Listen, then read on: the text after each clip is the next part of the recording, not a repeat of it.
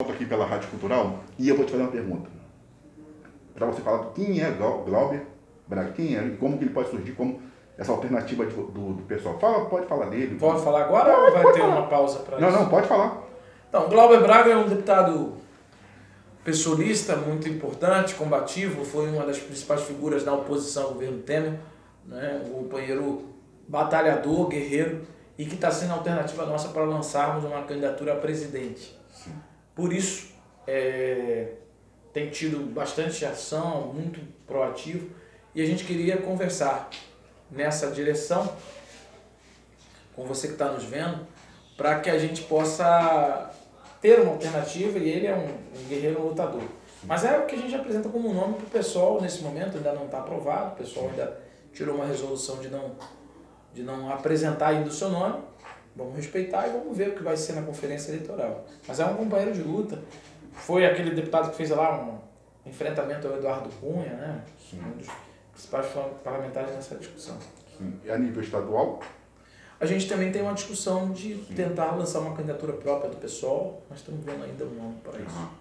Porque, é, é, é, como eu estou te falando, o, o, o, infelizmente, eu fiz assim, o Ciro Gomes, ele vai para o quarto, é, para a quarta, quarta eleição.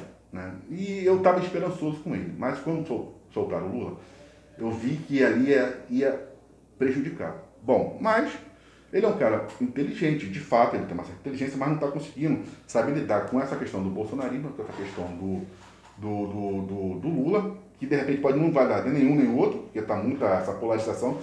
O Lula se alimenta do Bolsonaro. A, a, a questão aí. É, né? existe uma coisa que você está falando que é a seguinte: o Lula se alimenta do Bolsonaro e o Bolsonaro se alimenta, Sim. porque a polarização leva um ao outro. Sim. Mas isso é perigoso. Por isso que existe um erro e por isso que a gente sempre fala que tem que apostar nas mobilizações.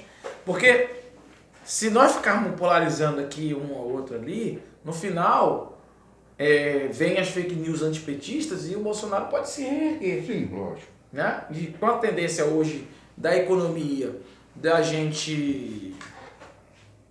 É, como que se diz?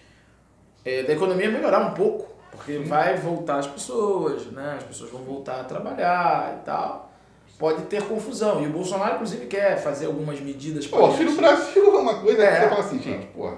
Algumas tá... medidas paliativas para que a gente possa. É, para fazer um godo na população. Sim. Então. Auxílio Brasil. Exato, isso coloca em risco. Em risco. Então a gente é preciso a gente mudar, é, derrotar Bolsonaro desde já. Ótimo. Né? E é como a gente já conversou aqui temos que ter uma proposta para retomar o país. Porque as pessoas não estão compreendendo o seguinte, hum. veja bem, Bolsonaro nunca teve projeto. Bolsonaro, ele sempre se falou uma questão. Eu não sei nada. Eu nunca vi uma coisa dessa natureza. Uma pessoa assumir a CPP. Sim. 30 anos no poder. Não apresentou um projeto como deputado. Não apresentou um projeto. 28 anos como deputado federal. Você que está nos vendo, fala um projeto do Bolsonaro. Não tem. Sabe por que, que não tem? porque era um deputado gazeteiro, era baixo clero, baixo clero. Em Bolsonaro era baixo clero. Então, nesse sentido, a população votou no anti. Sim. Votou no anti e votou em qualquer coisa. Aí ele anima algumas coisas, anima ódio a homossexual, anima ódio a negro, ódio à mulher, e por aí vai. E assim ele ganhou. Ganhou no ódio às pessoas e no, também no desgaste ao PT. E também numa ajuda que ele teve daquele Adélio Bispo. Sim, né? Aquilo ali é até uma coisa hoje não explicada ali, muito clara, né? A, a justiça já comprovou que o Adélio agiu por conta própria, mas a gente não sabe por quê. Agora, o que eu quero dizer é que Bolsonaro, se, se segue, se tem um segundo governo Bolsonaro, ah. o país vai entrar num colapso ah, total. Total. Colapso. Colapso. E isso é fundamental a gente entender.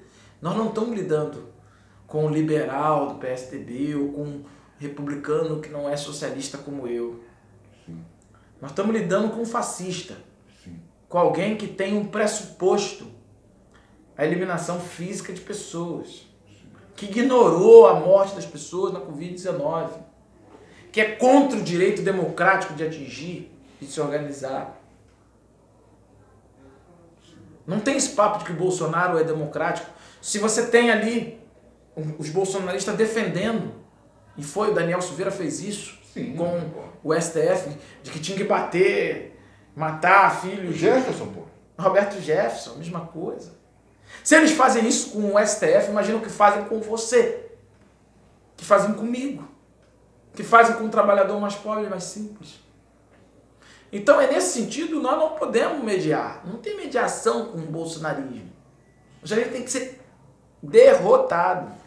Agora, derrotado e apresentar uma outra coisa no lugar. Sim, porque é como você está falando.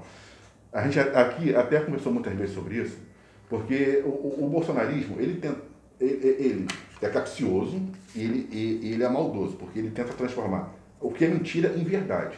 Você querer colocar o STF como o vilão de toda a história, não tem. O STF pode ter até os problemas dele, mas ele é o guardião da Constituição. A última palavra é a do STF. Muita gente fala sobre o STF, mas não sabe nem o que está falando, achando que o STF tem poder político para atuar sem que ele seja provocado. Ele não pode agir sem que seja provocado. O STF tem que ser provocado para agir. Nenhuma atitude do STF vai ser uma ação deles independente, porque ele, ele é o guardião da, da Constituição. E Sim. essa- e essa- Se sentiu alguma violação, ele é provocado. ele é provocado. Agora, o problema é que o Bolsonaro não tem respeito a nenhuma das instituições, porque qual é a questão? Qual o problema dele? Na verdade, Bolsonaro gostaria de fechar o parlamento, gostaria de fechar o STF. Gostaria... Por quê? Porque ele não tem respeito. No fundo, no fundo, no fundo, ele quer desmontar o sistema. Aliás, nem montar o sistema, des- desmontar as instituições democráticas, porque o sistema ele é, ele é parte disso tudo. Que está aí, foi deputado 28 anos dali, participou abaixo o clero, na verdade e quer destruir aquilo que a democracia brasileira Mas você trouxe. falou uma coisa que aí é que a gente precisa compreender. Eu, baixo clero, mas só que as bravatas, por isso que eu falo, rapaz, os políticos vão ter que ter muita visão naquilo que eles estão divulgando. O Bolsonaro, ele tinha que ser combatido lá no início. Sim. As bravatas. Sim, mas o problema é que, por Deixaram, exemplo, alguns achando. deixaram achando que podiam ganhar dele no segundo turno. Não, e só também achava que se ele é baixo clero pateta, não vai chegar a lugar nenhum. Olha o que aconteceu. É De verdade. 30 anos, quando ele era, tinha que ser combatido lá no início, quando ele era deputado, nas bravatas, porque as bravatas ele encontrou um certo. Ele encontrou nicho, porque ele Sim. mexeu nas coisas mais odiosas que existem no Brasil. O Brasil é um país que tem a, a escravidão como um pilar. Escravidão, imagina, cara. Foi, o- Você está aqui último. comigo hoje. Nós estamos fazendo esse programa. Há 140 anos atrás, nós estaríamos numa senzala, cara. Sim, Você acredita nisso? é, tem.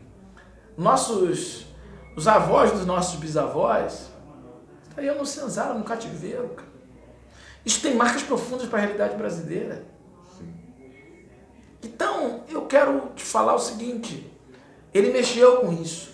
Mexeu com aquela pessoa que gostaria de ter um escravo dentro de casa, com aquele que bate na mulher dele, com aquele que fala de moralidade, mas viola direitos básicos humanos. Deu voz a miliciano. Deu voz a gente que é a podridão mais lupinizada, aquela coisa mais escrachada da sociedade brasileira.